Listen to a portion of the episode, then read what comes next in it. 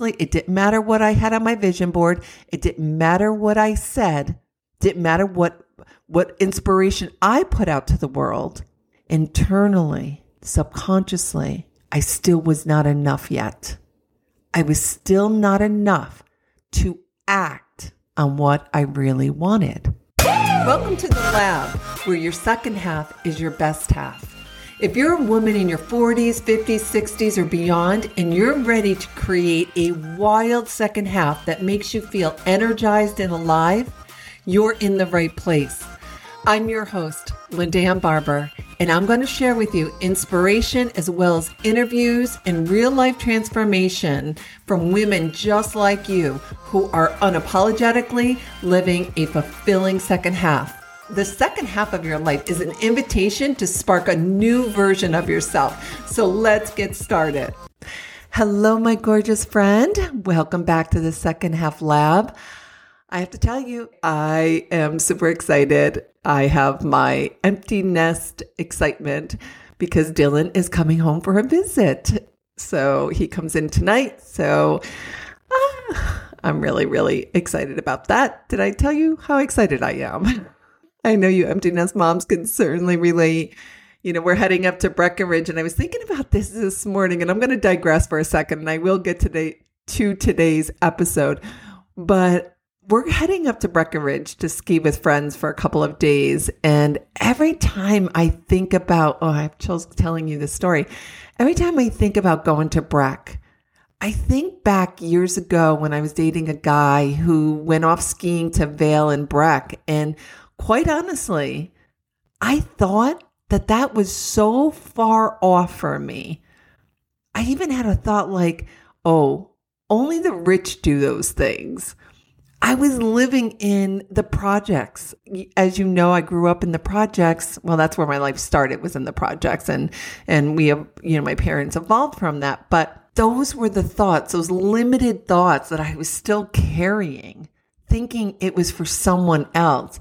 And once I laid those down, I was able to see what's still possible. I've come to realize like I don't have to be rich per se. I just have to be open to possibilities. I have to open myself up to what's still possible. So I just want to share that with you because you may be thinking of something, especially in the world of social media when we can tend to compare ourselves to others. When you lay all that down, you do open yourself up to what's still possible. So let's get to today's episode. We're going to talk about addiction. We're going to talk about your addiction to healing, personal development, learning one more how to, and how it's keeping you in a cycle of fixing and away from what you really want. Let me explain.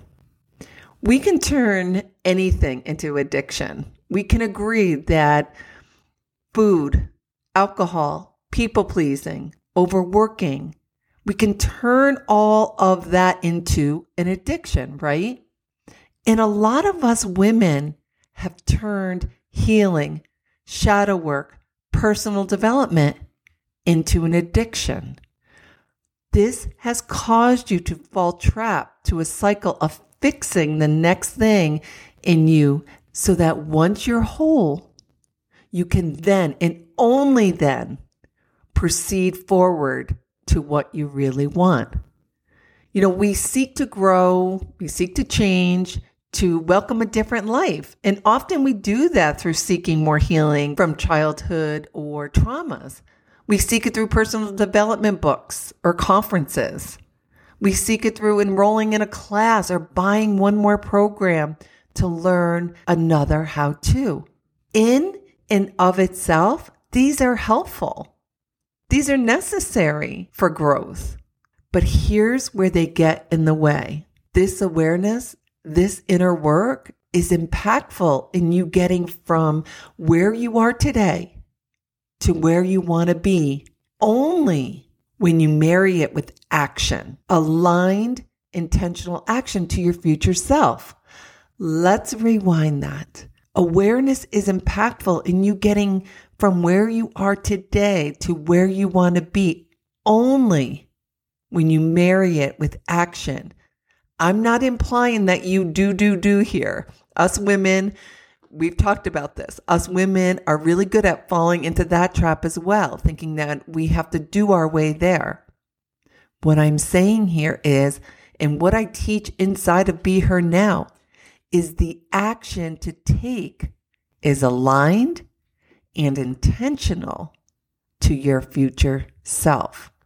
And that requires you to have that openness, that willingness to do it messy. You know, I felt trapped to this as well. I spent thousands, thousands on personal development, going to conferences, buying books, products. I spent years in therapy, desperate for Dr. Mary to fix this one more thing in me.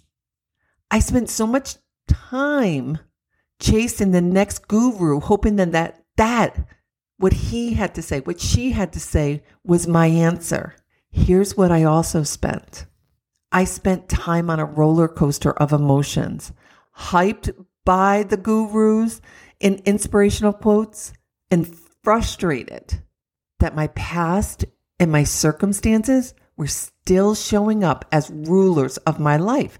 They were the dictators of my emotions. I also spent time thinking I was broken.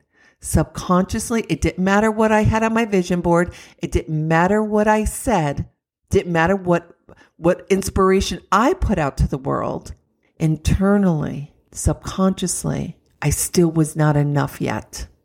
I was still not enough to act on what I really wanted.